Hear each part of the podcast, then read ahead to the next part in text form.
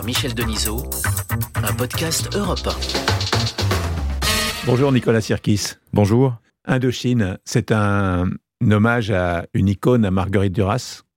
Ouais, ouais, ouais, ça peut être ça. C'est euh, c'est euh, elle qui m'a euh, guidé un petit peu dans les premiers mes premières lectures.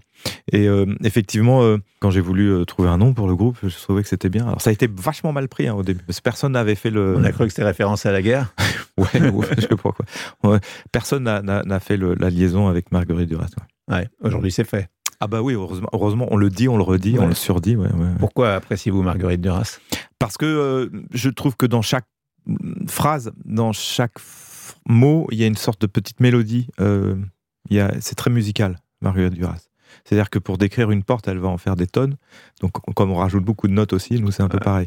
Et euh, c'est. Euh, je sais pas, moi c'était beaucoup mieux que, la drogue, Marguerite Duras. C'est-à-dire qu'on était en contemplation vraiment devant ces mots. devant. Enfin, j'étais en contemplation, ouais, ouais, franchement, de ces histoires. Son côté aussi de la décadence d'un empire français aussi, ça, ça, ça m'intéressait beaucoup. C'est s'imaginer ces vieux, euh, ces, ces, vieux colonialistes qui buvaient du, de l'alcool euh, alors que tout s'écroulait autour d'eux, comme sur le Titanic, c'est assez intéressant.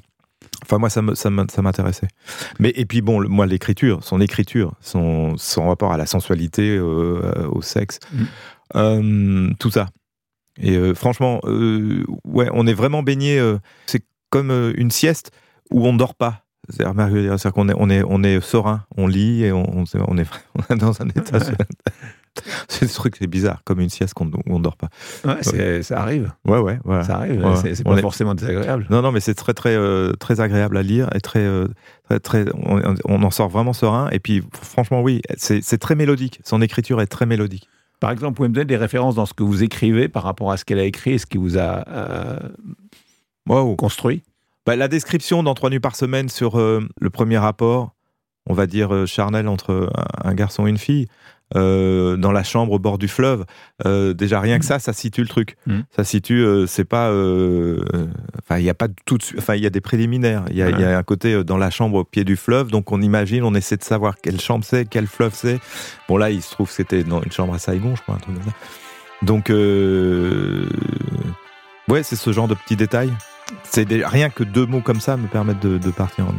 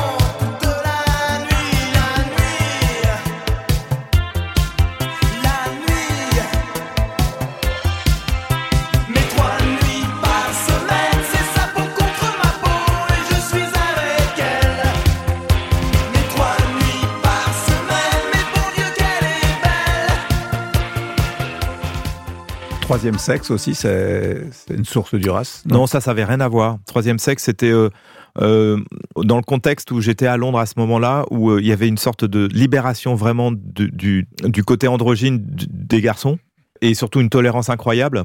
et j'imaginais au fond de la Creuse des gens habillés, maquillés, tout ça, ça aurait pas été pareil. Il y en a. Oui, oui, il y en a.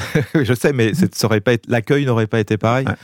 Donc cette tolérance-là, je trouvais que voilà, j'ai fait tout un truc autour de ça. Moi, de toute façon, mes icônes vraiment musicales ont été euh, Bowie et, et, Patti Smith, qui étaient deux, euh, deux personnes les plus androgynes euh, et les, plus fortes dans le rock en général.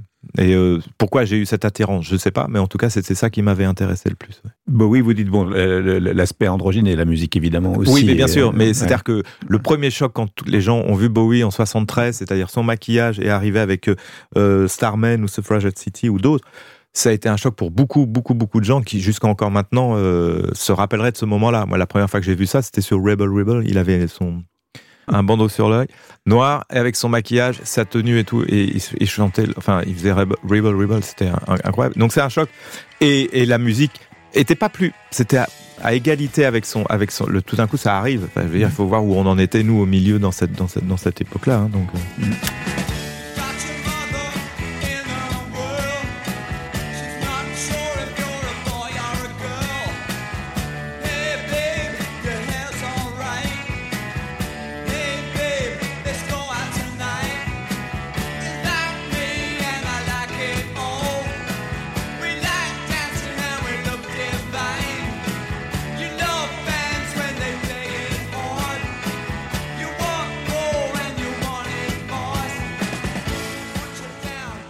Et Patti Smith, elle arrive avec cette allure de garçon manqué et avec un album extrêmement rock et extrêmement pas violent mais rock, c'est-à-dire euh, sans concession.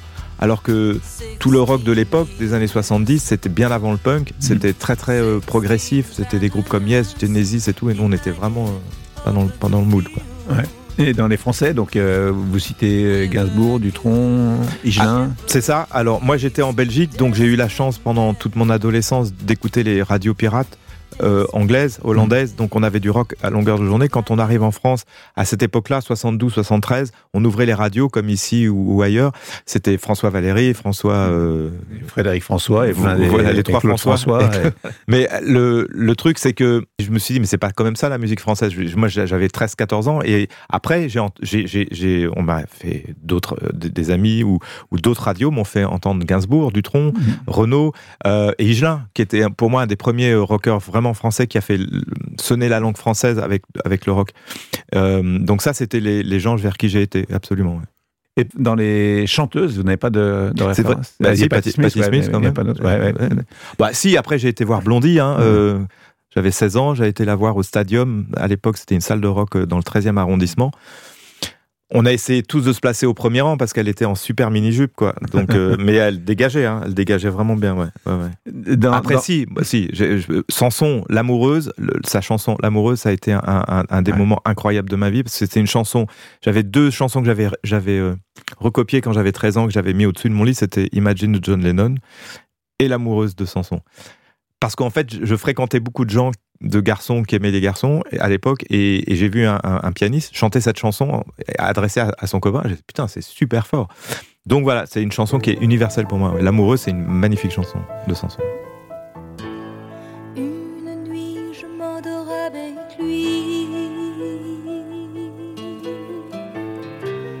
Mais je sais qu'on nous l'interdit.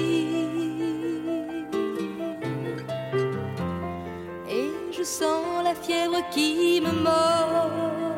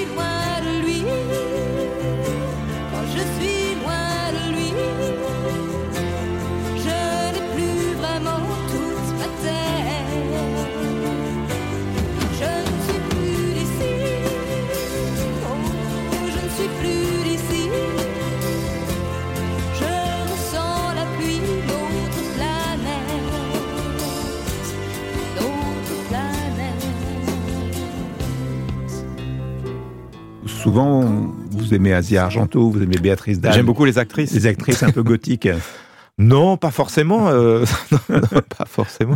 Non, j'ai- j'aime beaucoup Diane Roussel aussi, euh, que j'ai fait tourner dans un clip. Non, mais euh, Béatrice Dalle, c'est une, une, une amie de, de très longue date, Mm. et c'est quelqu'un qui est sans concession, que vous connaissez, Mm, et mm. qui est très très forte, et qui justement, à l'inverse d'autres, voilà, a une force. Et comme toutes les actrices ont une force incroyable, et elle ne triche pas. Et Asia Argento, pareil, elle ne triche pas. Ouais. Il y a peut-être des concessions qui ont été faites, mais elle ne triche pas. Et euh, oui, c'est des filles qui sont. euh, Bah oui, Asia, elle est italienne, euh, voilà, et, mais elle est d'une magnifique beauté, et, et Dalle, pareil. Elle est normande, Ouais. d'une magnifique beauté, et elle ne se laisse pas faire. J'aime bien les filles qui ne se laissent pas faire, en fait. Dans les écrivains, il y a Salinger aussi. Alors Salinger, ça a été, oui, alors, donc il y avait Marguerite Duras dans, Ouais. dans, mes, éc- dans mes- Bien sûr, Rimbaud, Mallarmé, mais euh, Salinger, ça a été aussi le choc. Lautréamont aussi, j'ai vu. Oui, Lautréamont. Ouais. Ouais. bah, ça, il faut voir que dans les années 70, si on ne lisait pas Lautréamont, on était un peu... Antonin Artaud aussi. Ouais, c'est ça. Ouais. Ouais, bah, tous ces gens-là, tout- toute cette littérature un peu surréaliste qui euh, guidait nos pas d'adolescents. Euh, J'étais pas le seul, hein, mais euh, Salinger, ça a été une- aussi euh, comme Marguerite Duras, c'est-à-dire qu'il mettait des mots, il écrivait les choses qu'on avait envie de lire, qu'on avait envie Mm. de comprendre, et des choses qu'on avait nous envie d'écrire, mais que lui il écrivait avant nous. Ce qui fait que vous, quand vous écrivez, vous, avez, vous, avez aussi, vous écrivez aussi pour que les gens entendent ce qu'ils ont envie de- de- de- d'entendre. Et- Alors, j'écris pas pour, Ouais. j'écris pour moi d'abord, Ouais. mais par contre, ce qui est fou, c'est qu'effectivement, quand je dis euh, Marguerite Duras, elle a écrit des choses que j'avais envie de lire, aujourd'hui, c'est des, des lettres et des, des messages sur les réseaux sociaux où on me dit euh, ce que tu dis, c'est ce que j'avais envie d'entendre. Donc, la, la Ouais. boucle se boucle. Alors, je suis très honoré et très fier de ça. Je me mets pas du tout au même niveau que Salinger ou Mhm. Duras, bien entendu, mais voilà, ce que j'ai écrit apparemment, ou ce que j'écris parle à, à des gens euh, qui ont certainement eu, voilà, eu, comme moi, cette- par vos textes. c'est ça, Ouais. la même sensation Ouais. que ce que j'ai eu quand je lisais Duras. Vous citez Sylvia Place, que je ne connais pas. Sylvia Plath. Alors Sylvia Plath, c'est une poétesse magnifique aussi, euh, américaine, qui a vécu en Irlande. Euh, c'est aussi une poétesse très très surréaliste, très déprimée, euh, mais d'une richesse dans la littérature incroyable. Vous connaissez pas Sylvia Plath? Non, Et non, Pourtant, il y a beaucoup de films qui ont été faits. J'ai regardé, évidemment, après, quand j'ai vu que vous en parliez. Ah non, c'est je- pas, pas moi d'en parler. Oui, oui, non, je vu un sais. peu. J'ai vu qu'elle Ouais. était morte très jeune. et- Elle s'est suicidée. Ouais. ouais. Mais Un ange à ma table, le film de Jane Campion, il a un petit, un petit peu cette histoire-là. Ah oui. Voilà, de, de quelqu'un qui s'investit dans son écriture jusqu'à en devenir fou ou folle. Parce que la passion, à un moment donné, rentre euh, par tous les pores de la peau et on a, on a du mal à s'en sortir. Mais c'est d'une richesse aussi, et c'est Valérie Rousseau, une poétesse française qui est sa traductrice. Elle a écrit euh, un bouquin qui est magnifique, qui s'appelle Ariel, Sylvia Plath. Voilà. Mais bon, que ça soit Asia Argento, Béatrice Dalle ou d'autres actrices, c'est- quelqu'un qui compte beaucoup pour ces gens-là. Est-ce qu'il y a des, des hommes politiques ou des personnages historiques qui sont des icônes pour vous? Il connaît peut-être un mot fort, mais euh, des parfums d'humanistes, ouais, comme Robert Badinter, Mhm. comme euh, Christiane Taubira. Ouais, ça c'est des gens que je trouve très humanistes parce que déjà euh, rien que ce qu'a dit Badinter, euh, la justice française ne sera plus une justice qui tue. euh, c'est un grand moment dans l'histoire française, ouais, effectivement. Après, dans les personnages historiques, bah, on peut, oui, enfin, quand on voit toute la Voilà. dépravation, ça c'est rigolo. Mais ça, c'est un autre. Non, mais au niveau humaniste, ouais, c'est deux personnes qui me viennent à l'esprit maintenant. ouais. Et dans le monde du cinéma, vous avez des icônes, des Ah, acteurs, j'en ai des plein, j'en ouais. ai, j'en ai, plein. Moi, je suis très, très, j'étais très, très cinéphile. Euh, Il y, y en a tellement, c'est très, très, très difficile. Mais euh, les, les- les- d'abord, les premiers chocs que j'ai eus, c'était les films de Peter Watkins, qui étaient des films chocs, de- des films de réalité fiction, comme Punishment Park, comme La Bombe. Euh, après, il y a un film culte qui est très peu connu, mais euh, qui s'appelle Bienvenue Mr. Chance, Welcome Mr. Goodbar, avec euh, Peter Sellers. Vous connaissez Non, je pas? connais pas. non. c'est magnifique. C'est une sorte, un vieux jardinier qui était au service d'un vieil homme en plein New York. Cet homme meurt, donc il se retrouve à la rue. Ce type n'est jamais sorti dans les rues de New York. Il n'a fait que regarder la télévision et donc il, sort dans les rues de New York et euh, il voit des gens qui se bagarrent. Il a une télécommande avec lui. Il, il- il essaie d'éteindre. Et puis après, il se retrouve catapulté comme conseiller euh, du président des États-Unis. C'est un film magnifique. Ah, Ah, ouais, non, il faut aller. ah non, mais non, mais ça a quand même été connu, Bienvenue Mr. Ouais, je, je connais- je vous dis Ça pas le contraire. je, je les connais pas tous. C'est un film extraordinaire, plein de poésie et tout ça. Puis moi, j'aime beaucoup les films japonais, les films coréens. Euh, bah, Là, der- dernièrement, Parasite, qui était un film incroyable. Comment vous vivez cette période? Je la vis euh, plutôt, euh, plutôt, euh, comment dire, en étant privilégié, euh, forcément, Euh, mais en pensant tous les jours à mes amis qui euh, travaillent dans les hôpitaux. Donc, euh, on était plutôt, nous, pas du tout dans ce mood, euh, c'est la faute à qui, euh, il faut faire plus, il faut faire plein de choses. Euh, je pense qu'il faut être constructif. Enfin, c'est ce que j'ai dit. ouais, voilà. Donc après, critiquer tout et on est, et voilà. Là, là, on essaie de faire bouger les choses en essayant de faire ce concert. Euh, ça sera absolument pas un meeting politique ni un concert politique. On essaiera de faire que la culture musicale, la culture en général, ressorte. Voilà, parce que les gens là aujourd'hui, effectivement, ils ont envie de retourner dans les concerts, ils ont envie de ça, ils en ont un petit peu marre de ces interdictions. Donc si on bouge pas, Mm. personne ne bouge. Vous êtes engagé en fait. C'est pas écrit dessus, mais vous êtes engagé. Enfin, quand on écrit, on est engagé. Oui, on s'engage, mais on n'est pas un groupe militant, on n'est pas un groupe politique du tout non plus. C'est-à-dire que justement, quand on a commencé euh, en 1981, c'était Téléphone et Trust, qui étaient Mhm. des groupes très sociaux, euh, sociétales, Mhm. comme on dit, qui parlaient du métro, qui parlaient des salaires. Nous, on voulait parler de tout sauf de ça, parce qu'on Mhm. prenait le métro tous les jours. Donc, euh, on n'avait pas envie de ça. Euh, mais après, oui, sur la tolérance, sur l'humanisme, sur... Enfin, je pense que la musique, c'est ça, hein, c'est euh, pas autre chose. C'est enfin, on donne de, de, de, de l'âme à des, à, des, à, des, à, des, à des sensations. Enfin, je pense. que La reprise de Troisième Sexe avec Christine and the Queen, c'est passé comment? Ça s'est super bien passé. C'était justement euh, un truc. Je ne voyais pas quelqu'un d'autre ne, ne pas le faire, donc je l'ai appelé. C'est venu de, de, de personne d'autre que de moi euh, dans ma tête en disant voilà pour ce deuxième volume de, de ces disques d'anniversaire, euh, il faut qu'on reprenne une vieille chanson de nous ou une chanson. Voilà quelle était celle qui passe totalement par le texte à travers toutes les générations et qui est toujours d'actualité. C'était Troisième Sexe, donc j'appelle euh, Christine. Et j'étais sidéré de savoir qu'elle, pour elle, c'était un morceau. Moi, je pensais qu'elle était très fan de hip-hop, euh, tout- tous ces trucs, moi, qui me sont un peu. euh, et puis, on a beaucoup parlé. C'est une fan de danse, c'est une danseuse. Et euh, ça, c'est c'est une fille que j'admire beaucoup. Moi, je l'admirais beaucoup de par sa musique. Je l'avais jamais rencontrée. Et c'était une expérience temporelle de 3-4 mois, mais assez intense. Elle sera avec vous pour les 40 ans? Euh, non, je pense qu'elle est en train de faire son nouvel album. Non, non, on est, on est ensemble pour le troisième sexe. Merci beaucoup. Merci à vous.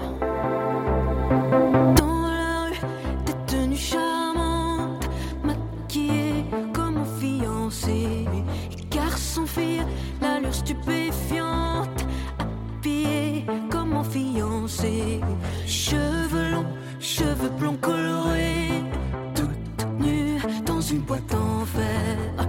Il est belle, il est beau de crier.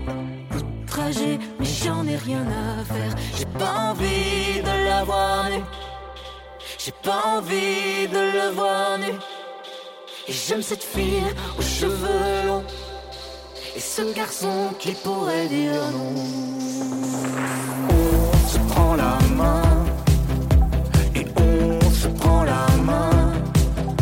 Un garçon féminin.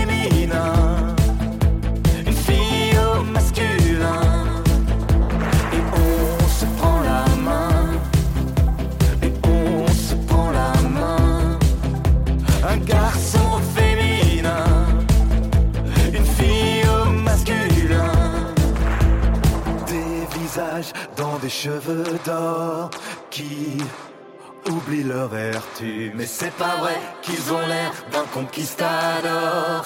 Asexués une fois dévêtus. Qui croire quand on les voit comme ça? Excitant toutes les petites filles. Pourquoi on n'y croit plus comme ça?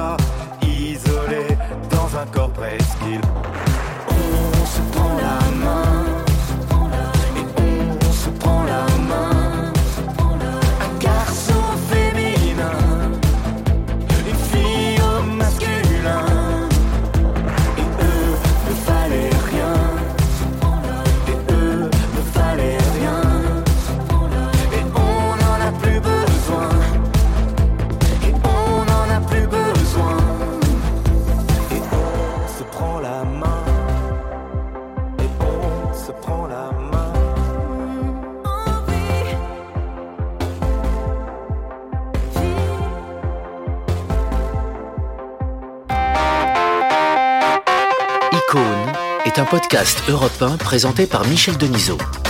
Réalisation Corinne Reich. Programmation Claire Dutronc. Retrouvez Icône chaque semaine sur europe1.fr, l'appli Europe 1 et vos plateformes habituelles.